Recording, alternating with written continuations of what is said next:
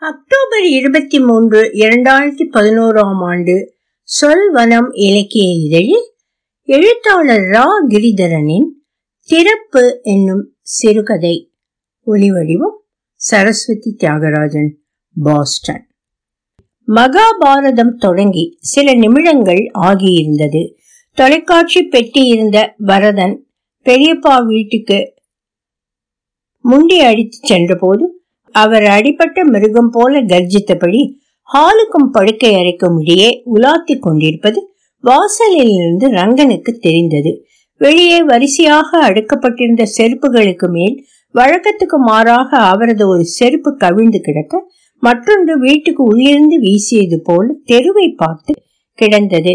மாமரத்தில் இரண்டு கிளிகள் கூடடைவது போன்ற கம்பி வளைவுகள் கொண்ட இரும்பு கதவை தள்ளிக்கொண்டு உள்ளே சென்றான் ரங்கன்.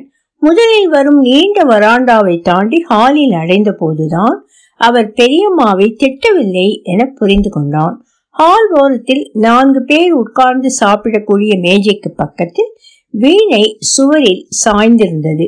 சின்ன சின்ன சதுர ஸ்டார் டஸ்ட் பேப்பர் தாங்கிகள் நாளைய ராமர் உற்சவ போலி கைமுறுக்கு பட்சணங்களுக்காக மேஜை மேல் காத்திருந்தன. அந்தி பொழுது நரசிம்மர் போல அடுக்களைக்குள் நுழையாமல் ஹாலுக்குள்ளும் வராமல் வரதன் பெரியப்பாவை பார்த்தபடி மகாபாரத பீஷ்மர் பேச்சுக்கு காதை கொடுத்திருந்தாள் பெரியம்மா. கைகள் தன்னிச்சையாக சிவப்பு நிற மூடி போட்ட கண்ணாடி பாட்டிலை குலுக்கிக் கொண்டிருந்ததில் பெரியப்பாவின் அவசரம் தெரியாமல் நிதானமாய் வெண்ணையாக மாறிக்கொண்டிருந்தன தயிர் ஏடுகள். என்ன நான் சொல்றது? என வரதன் பெரியப்பா கேட்பதை கேட்டால் போல பாட்டில் மெதுவாகவோ வேகமாகவோ சலக் சலக் என சப்தமிடும். ஜெயந்தி அக்காவை தேடிய ரங்கன் அவள் தோட்டத்தில் இருப்பதை பார்த்து சண்டை தொடங்குவதற்குள் திரும்ப வேண்டிய அவசரத்தில் ஓடினான். கொஞ்சமா உப்பு காரம் தடவிக்கலாம். நல்ல புரட்டிக்க தாளிக்காம சாப்பிடக்கூடாது பார்த்துக்க பக்கத்து வீட்டு சரீனா அக்காவுடன் பேசி கொண்டிருந்தாள் அக்கா சண்டை ஆரம்பிச்சிடும் போல் இருக்கு. கொஞ்சம் சீக்கிரம் வாயேன் என நிற்காமல் கத்திவிட்டு வந்த வேகத்தில் திரும்ப வீட்டுக்குள் ஓடினான் ரங்கன். அவள் வராததை பார்த்து அக்கா வரியா இல்லையா? என மூச்சிருக்க திரும்பி வந்து புளியங்கொட்டைகளை உருட்டி கொண்டிருந்த அக்காவின் கையை பிடித்து இழுத்தான். வலது கையிலிருந்து தூக்கி எறியப்பட்ட புளியங்கொட்டைகள் கீழே விழுவதற்குள் தரையில் இருந்தனவற்றை சர்க்கென வழித்து கையில் அள்ளி வெற்றி சிரிப்பு சிரித்தாள் ஜெயந்தி. புளியங்குட்டைகள் அனைத்தும் மொத்தமாக சரீனா பக்கத்தில் இருந்து ஜியாமெட்ரி பாக்ஸுக்குள் போனது. நீ இதெல்லாம் செஞ்சு கஷ்டப்படாத. இன்னும் ரெண்டு மூணு நாள்ல பறிச்சு நானே உனக்கு வரப்ப ஊறுகாய் போட்டு தரேன். சரியா? என ஜெயந்தி சரீனாவின் குண்டு கன்னத்தை கிள்ளிவிட்டு ரங்கனுடன் சேர்ந்து ஹாலுக்கு ஓடினாள். ஒரே ஒரு பாட்டு பாடேன். என கேட்டபடி தொடர்ந்த சரீனாவை தன் பக்கத்தில் அமர்த்தி தொலைக்காட்சி பார்க்க தொடங்கினாள். இந்த வீட்டுக்கு வந்த நாளிலிருந்து பக்கத்து வீட்டு சரீனா தான் ஜெயந்தியின் நெருங்கிய தோழி. அவள் கல்லூரிக்கு போகும் நேரம் தவிர மற்ற நேரங்கள் எல்லாம் சரீனாவோடு தான் கழிப்பாள். இருவர் வீட்டையும் பிரித்திருந்த சிறு காம்பவுண்ட் சுவரில் சாய்ந்தபடி மணிக்கணக்கில் பேசிக் கொண்டிருப்பார்கள். ஜெயந்தியை பாடச் சொல்லி கேட்கும் சமயங்களில் சரீனா வீட்டு கிணற்றடிதான் கச்சேரி மேடை. சரீனா கிணற்றடியில் பேசிக் கொண்டிருக்கலாம் என அழைத்தால் அன்று கச்சேரி கண்டிப்பாக உண்டு. முதல் தடவை பாடும்போது சரீனா கண்ணை மூடிக்கொண்டு கேட்டது ஜெயந்திக்கு வேடிக்கையாக இருந்தது. ஸ்வரம் பிடித்து பாடும் சமயங்களில் அவள் கண்களில் இருந்து கண்ணீர் கரைந்து ஓடும். பாடலை பாதியில் நிறுத்தவும் விடமாட்டாள். பாட்டு முடிந்ததும் வழக்கம் போல நல்லா பாடின என சொல்லிவிட்டு வேற ஏதாவது விஷயத்தை பேச தொடங்கி விடுவாள். நடு ஹாலில் ஈசி சேரை போட்டு வாசலை பார்த்தபடி உட்கார்ந்திருந்தார் வரதன். கடுகடுப்பு குறையவில்லை. எப்போதும் மகாபாரதம் பார்ப்பவர் வாசலை பார்த்து சத்தமாக சண்டையை தொடர்ந்து கொண்டிருந்தார். மத்தியான சாப்பாடு வீட்டில் இல்லையாம். பதினொன்றுக்கே கிளம்பிடுவார்னு நரேஷ் மாமி சொன்னா. என்னை செயலாக்கத்துக்கு வழிவகுக்க உந்தி விட்டாள் பெரியம்மா. அதிசயம் பாரு போடி இவள. தினம் வெளிச்சாப்பாடு தான் அவனுக்கு. அவன் பாக்கெட்ல இருந்தா போறது. இல்ல மயிலை ராஜும் நாளைக்கே கிளம்பிடுவாராம் இன்னைக்கு ராத்திரிக்கு பைரவியில பத்து மணி வரைக்கும் கச்சேரியாம் காத்தால தான் ஃப்ரீயா இருப்பார். போய் பார்த்துட்டு வரலாமே. போயிட்டு நாம வீட்டுக்கு வரத்துக்குள்ள இன்னும் நாலு சிபாரிசோட வந்து நிப்பாண்டி. இவ்வளோ பெரிய வித்வான்னு தான் பேர். ராஜுவுக்கு தங்கறதுக்கு வேற இடமே கிடைக்கலையா? என வரதன் கத்தி கொண்டிருந்தான் பெரியப்பாவின் சத்தம் தொந்தரவாக இருந்தாலும் ரங்கன் பெரிதாக கவலைப்படவில்லை. படுக்கை அறை கதவழியே இருந்த சுவரில் சாய்ந்து கொண்டு தொலைக்காட்சியில் வரும் தாடி கிழவன் எப்போது முடிப்பான்? எப்போது சண்டை ஆரம்பிக்கும்? என சலிப்புடன் அவனுக்கு பிடித்த உருளைக்கிழங்கு சிப்ஸை குறித்தபடி அவன் காத்திருந்தான்.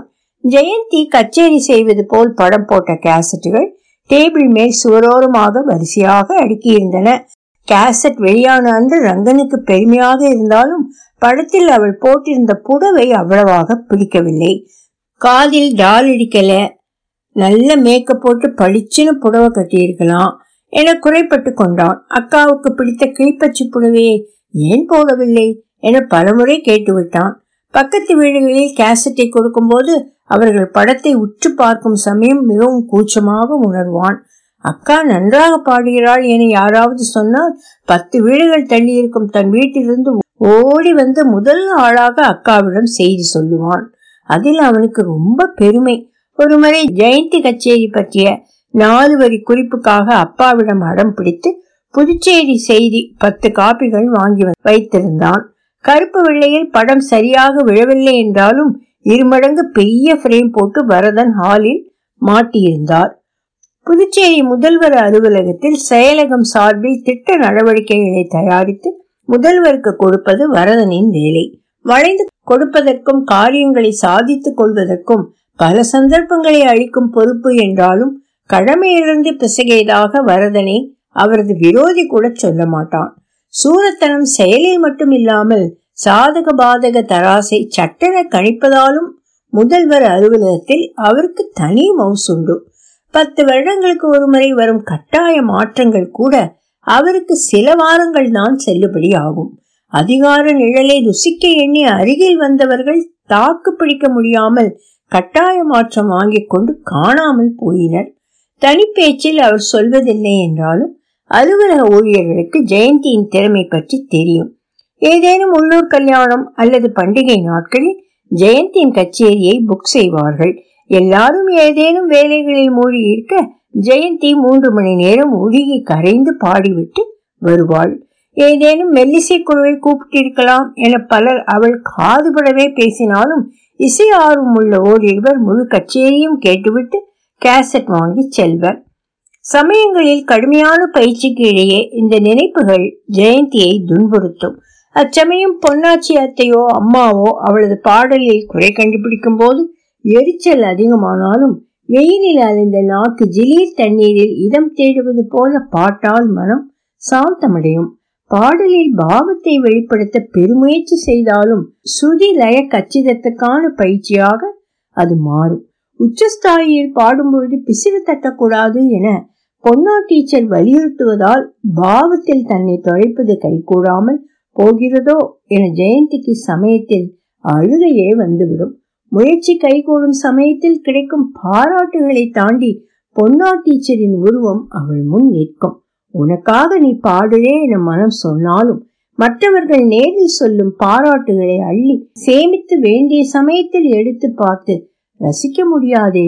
அவ்வப்போது அவை வந்தால் மனமடையும் துள்ளலுக்கு இருபது வயது பெண் எப்படி ஆசைப்படாமல் இருக்க முடியும்? டிசம்பர் கச்சேரிக்காக வரதன் பல சபாக்களை அணுகினார். நேற்று கூட மெட்ராஸ் சபாக்களுக்கு சென்றவர் காலையில் திரும்பிய கையோடு ஈராமியை அடக்க முடியாதவராக மனைவியிடம் கத்திக் கொண்டிருக்கிறார் மற்ற சபாக்களில் காலை ஸ்லாட் கிடைக்கலாம் என இரண்டொருவர் விசிட்டிங் கார்டு கொடுத்தனர். அங்கு போனால் கடைசி தினம் கூட சிபார்சோடு சிலர் வரக்கூடும் என்பதால் எல்லாவற்றையும் புக் செய்யாமல் செவன்த் அவர் ஸ்லாட் என்றே செல்ல பெயருள்ள சில நேரங்களை வைத்திருந்தார்கள். அவை யாருக்கும் கிடைக்காது. கேசட் கேட்டவர்கள் இவ்வளவு தெய்வீகமாக பாடுபவருக்கு நல்ல வாய்ப்பு கிடைக்கும் என வாழ்த்தினர். தனிச்சுற்றில் வரும் விமர்சனங்கள் மண் வாசனை மறையும் நேரத்தை விட வேகமாக கரைந்துவிடும் என்பது தெரியாதவர் இல்லை என்றாலும் பெரிய கலைஞர்களின் திடமான முன்னிறுத்தலின் தேவையை சந்திக்க இயலாத வரதன் திணறினார் நாம என்ன இல்லாததையா கேட்க போறோம்? இவ கேசட்டை கொடுக்கிற இடத்துல அவரோட வார்த்தையும் சேர்ந்து மதிப்பு அதிகமாகும். நன்னா பாடுறான்னு அவர்தானே போன தடவை சொன்னார். ஜெயத்ரதன் நெருப்பு அம்புகளாக பொழிந்து கொண்டிருக்க அர்ஜுனன் அவற்றை தண்ணீர் அம்புகளால் சுலபமாக அணைத்துக் கொண்டிருந்தான். என சண்டைக்கு இடைக்கால தடை போட்டு நினைத்த ரங்கனை ஜெயந்தி அடக்கினாள். பைரவி மாதிரி இடத்துல கேட்கறதுக்கும் கிருஷ்ணகான சபாவுக்கும் வித்தியாசம் இருக்குல்லடி. இன்னும் எட்டு மாசம் இருக்கு. ஆனா பார்க்கணும் சார். கிட்டத்தட்ட எல்லா ஸ்லாட்டும் புக் ஆயாச்சுன்னு கூசாம சொல்றான். விளம்பரம்தான் பெருசா இருக்கு. நேரடியா அவளையே போய் பார்க்கறதெல்லாம் ஒன்றுத்துக்கும் உதவாது. இந்த வருஷமும் மாலினி பஜனை இங்கேயே பண்ண வேண்டியதுதான். முடிஞ்சாச்சு. இப்ப என்ன? என்பது போல் ஈசி சேரில் சாய்ந்து உருக்கடித்து கொண்டார். அதனாலதான் மயில ராஜுவை பார்க்கலாம்னு சொல்றேன். அதே கூட வேணாமே. நரேஷ் சார் வீட்லயே பார்த்துடலாமே. வில்லொழிந்த ஜெயத்ரதன் கண்ணை மூடி அடுத்து எந்த ஆயுதம் வருமோ என வேண்டிக் கொண்டிருந்தான். அவள் சொல்வது காதில் விழாதது போல பெரியப்பா அலிப்பாக ஹம் என கீழ்த்தாடையை அசைத்துவிட்டு யோசிப்பது போல கண்ணை மூடிக்கொண்டார். அடுத்த வாரம் வரை அப்படியே இரு என ஜெயத்திரதனுக்கு கண்ணை திறப்பதற்கான நீண்ட அவகாசம் தரப்பட்டது. கோவிலுக்கு போய் ராமர் உற்சவ தேர் அலங்காரங்களை பார்க்கலாமா? என ஜெயந்தி கேட்டவுடன் மகாபாரதத்தோடு ஞாயிற்றுக்கிழமையே முடிந்தது போல சோகமாக இருந்த ரங்கன் உற்சாகத்தில் வேகமாக கிளம்பினான். தடுக்க முயன்ற அம்மாவை ஒரு மணி நேரத்தில் வந்து விடுவதாக சொல்லி சமாளித்தாள். ராமகிருஷ்ணா நகரிலிருந்து ரேணுகா தியேட்டர் முன் திரும்பிய போது தன் வீட்டை எட்டி பார்த்து வாசலில் யாரும் இல்லாததால் ரங்கன் ஏமாற்றமடைந்தான். ஜெயந்தி அக்காவுடன் போவதை ஒருவராவது பார்த்து ஏதாவது கேட்க வேண்டும் என ஆசைப்பட்டான். அக்கா பஸ்ல போலாம்கா கால் வலிக்கும் பாவனையுடன் ரங்கன் கேட்டான். இங்க இருக்கிற கோயிலுக்கு பஸ்ஸா? வாடா அது வர்றதுக்குள்ள போயிட்டே வந்துடலாம். என பேச்சை வளர்க்காது நடக்கத் தொடங்கினாள். அவர் சைக்கிள் கடைப்பையன் ரங்கனை பார்த்து சிநேகமாக சிரிக்க ரங்கனும் குதூகலமான மூடுக்கு வந்துவிட்டான். பாரதிதாசன் கல்லூரியை கடக்கும் போது எதிரே இருந்த கண்ணன் வீட்டை பார்த்தான். ஓடிப்போய் அவனையும் அழைத்து வரலாமா என அக்காவை பார்த்தவன் எப்போதும் இல்லாத இறுக்கம் அவளது முகத்தில் படர்ந்திருக்க பார்த்து சரி நாளை ஸ்கூலில் சொல்லிக் கொள்ளலாம் என தன் எண்ணத்தை கைவிட்டான். அஜந்தா திரையரங்கத்துக்கு முன் இருக்கும் பாலத்தில் பூக்கடைகளை காலை பத்து மணிக்கு மேலும் கோவில் விசேஷத்துக்காக திறந்து வைத்திருந்தனர். அக்கா பெரியம்மா பூ வாங்கிட்டு வர சொன்னா என அவள் கையை பூக்கடை நோக்கி இழுத்தான். இப்போ வேணாம் வரும்போது வாங்கிக்கலாம்டா என சிக்னல் கடக்க பிளாட்ஃபாரம் ஏறினாள். ரங்கனின் விரல்களை இன்னும் அழுத்தமாக பிடித்து கொண்டாள். சிக்னல் போட்ட பின்னும் தாண்டி வந்த ஓரிரு இரு சக்கர வாகனங்களை பிளாட்ஃபார ஓரத்தில் நின்றபடி விசிலடித்து துரத்திய டிராபிக் போலீஸ் வண்டியை சுற்றி கொண்டு நடையை தொடர்ந்தார்கள். சித்திரை ராமர் பண்டிகை தொடக்க நாள் உற்சவத்தை புது அலங்காரங்களுடன் கோயில் வெளியில் பேனர்கள் அறிவித்தன. கோவிலை நெருங்க நெருங்க காற்றில் கலந்திருந்தன நாதஸ்வரம் மிருதங்க இசை மங்களகரமான சூழல் ஜெயந்தி மனதில் உற்சாகத்தை கொண்டு வந்தது. கோவிலுக்குள் மணவாள மாமுனிகள் சன்னதிக்கு வலப்பக்கம் இருந்த கண்ணாடி அறைக்கு முன் சிறு இடத்தை மேடாக்கி அதன் மேல் ஜமுக்காலம் விரித்திருந்தார்கள். கச்சேரி மேடை போல் பெரிதாக இல்லாவிட்டாலும் பாடகரை இழிக்காமல் வயலின் வாசிக்கலாம். பிரகாரத்தை சுற்றி வருபவர்கள் கச்சேரி தொடங்கியாச்சா? என ஒரு நிமிடம் நின்று பார்த்துவிட்டு சிறிது தூரம் தள்ளி இருந்த கிணறுக்கு முன் அமர்ந்து கொண்டனர். ஜெயந்தி அர்ச்சனை சீட்டு கொடுக்கும் இடத்துக்கு அருகில் இருந்த கல் பெஞ்சில் உட்கார்ந்து கொண்டாள். பக்கத்தில் உட்கார்ந்து அங்கு வைத்திருந்த கற்கண்டுகளை ஒவ்வொன்றாக வாயில் போட்டபடி வேடிக்கை பார்க்க தொடங்கினான் ரங்கன் யாரோ புதிய பாடகர் உட்கார்ந்திருந்தாலும் கண்ணாடி அறை கதவு பாதி மறையும் உயரும் இடப்பக்கம் நரைமயலுடன் மிருதங்க வித்வான் வலப்பக்கம் வயலினில் சிறுவன் வாத்திய கோஷ்டியை பார்த்து மையமாக தலையாட்டிவிட்டு கொஞ்சம் பதற்றத்துடன் பாடத் தொடங்கினார் கோசலை புதல்வனை பணிவாய் மனமே. சில நிமிடங்களில் சுற்றியுள்ள கோயில் சத்தங்களை தாண்டி அவரது பாடலில் கரைய தொடங்கியது கூட்டம். தொடங்கிய சில நிமிடங்களில் பதற்றம் காணாமல் போயிருந்தது. கணீர் என்ற குரல் பாடலின் ஏற்ற இறக்கங்களுக்கேற்ப அவரே உருமாறத் தொடங்கினார். வார்த்தைகள் மறையத் தொடங்கின. உணர்ச்சிகரமான நாடகம் நடப்பது போல சொற்கள் சத்தங்களாக மாறின. பரதன் ராமனிடம் நாட்டுக்கு வரப்பணிக்கும் சத்தம் இறைந்து கெஞ்சியது. தன் பலங்கொண்ட மட்டும் சீதையை காப்பாற்ற சண்டையிட்ட ஜடாயுவின் சொற்கள் கதறல்களாக மாறின. செய்து கொண்டு சென்ற ஹனுமான் சீதையை மரத்தின் மேலிருந்து பார்க்கும் காட்சிக்காக உலகத்தையே அவர் காலடியில் போட்டு விடலாம் போல ஆதூரும் நெஞ்சை நிறைத்தது. சுழி சுத்தத்தை கவனிக்க பழக்கப்பட்ட ஜெயந்திக்கு பாடுபவரே இசையாக மாறிய விந்தையை நம்ப முடியவில்லை. பக்தி பாவத்தை உணர பிரயத்தனப்பட்ட அவளது பயிற்சிகள் தன்முன் சிதறுவதை கண்டாள். பக்தியையும் தாண்டி அவரது பாடல் வேறெங்கோ சஞ்சாரிப்பதை உணர்ந்தாள். பாடலை கொண்டு நிறுத்தியிருந்த நிலையில் ஒவ்வொரு ஸ்வரமும் தனி இசை வெளியாக ஒலிக்கத் தொடங்கியது.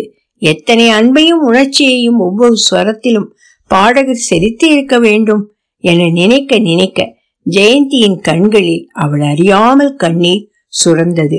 உயரமான மலை உச்சியை அடைந்த பின்னும் பாடலை மேலும் மேலும் இழைத்து மெருகேற்றி நீ எங்கு இழுத்து செல்ல போகிறாய் என கதற வேண்டும் போல ஜெயந்திக்கு தோன்றியது. இலங்கை தன்னோடு பத்து தலை வீழ சரிந்தவனுக்காக ஒரு நொடி வருந்தினாள். எல்லையில்லா உணர்வு வெளியில் பக்தி பாவம் காணாமல் போனதை உணர்ந்தாள். வாழ்வில் இதுவரை விளக்க கிடைக்காத கச்சிதமான நொடி கையில் சிக்காமல் நழுவிக்கொண்டே போக்கு காட்டுவது போல அவளுக்கு தோன்றியது. ஒரு எல்லைக்கு மேல் செல்ல முடியாமல் கனிந்து உருகி அசைந்து அசைந்து பாடல் தணியும் போது அந்த நொடியை கைப்பற்றிய கழிப்பு அவளை பரவசமடைய வைத்தது. எதிர்பாராத அந்த கணம் கைகூடி லட்சிய ஒரு பெற்றுவிட்டது. கொடுத்து வைத்த அந்த ஸ்வரங்கள் தங்கள் இயல்புக்கு திரும்பி சொற்களாக உருப்பெற்றன. ராமனின் பாதுகைகளை திரும்ப அளித்த பரதன் கோசலை புதல்வன் அரசாட்சிக்கு திரும்புவதை பார்த்து நின்றிருந்தான். மீதமிருந்த இசை கோவிலை சுற்றியபடி ஒலித்துக் கொண்டிருந்தது. பாடல் முடிவடைந்து கோவில் மணியோசை கேட்க தொடங்கியது. விஷ்ணு சகசரநாமம் சொல்லியபடி ஒரு கோஷ்டி கோவில் பிரகாரத்தை சுற்றி அவளை கடந்து போயிற்று. புது உலகுக்கு வந்தவள் அருகில் ரங்கன் இல்லாததைக் கண்டு திடுக்கிட்டாள். தன்னையே திட்டியபடி வேக வேகமாக சுற்றுமுற்றும் தேடத் தொடங்கினாள். பிரகாரத்தை ஒருமுறை வேகமாக சுற்றி வந்தவள் ரங்கனை காணாமல் பதற்றத்துடன் அருகில் இருந்தவர்களிடம் விசாரித்தாள். மீண்டும் கச்சேரி நடக்கும் கண்ணாடி அறைக்கு அருகே வந்து கோபுரத்தை பார்த்து அவசர அவசரமாக கன்னத்தில் போட்டுக்கொண்டாள் பதற்றத்தில் கோவில் கிணறு புஷ்கரணி குளம் என ஓடி ஓடி எல்லா இடங்களிலும் தேடினாள்.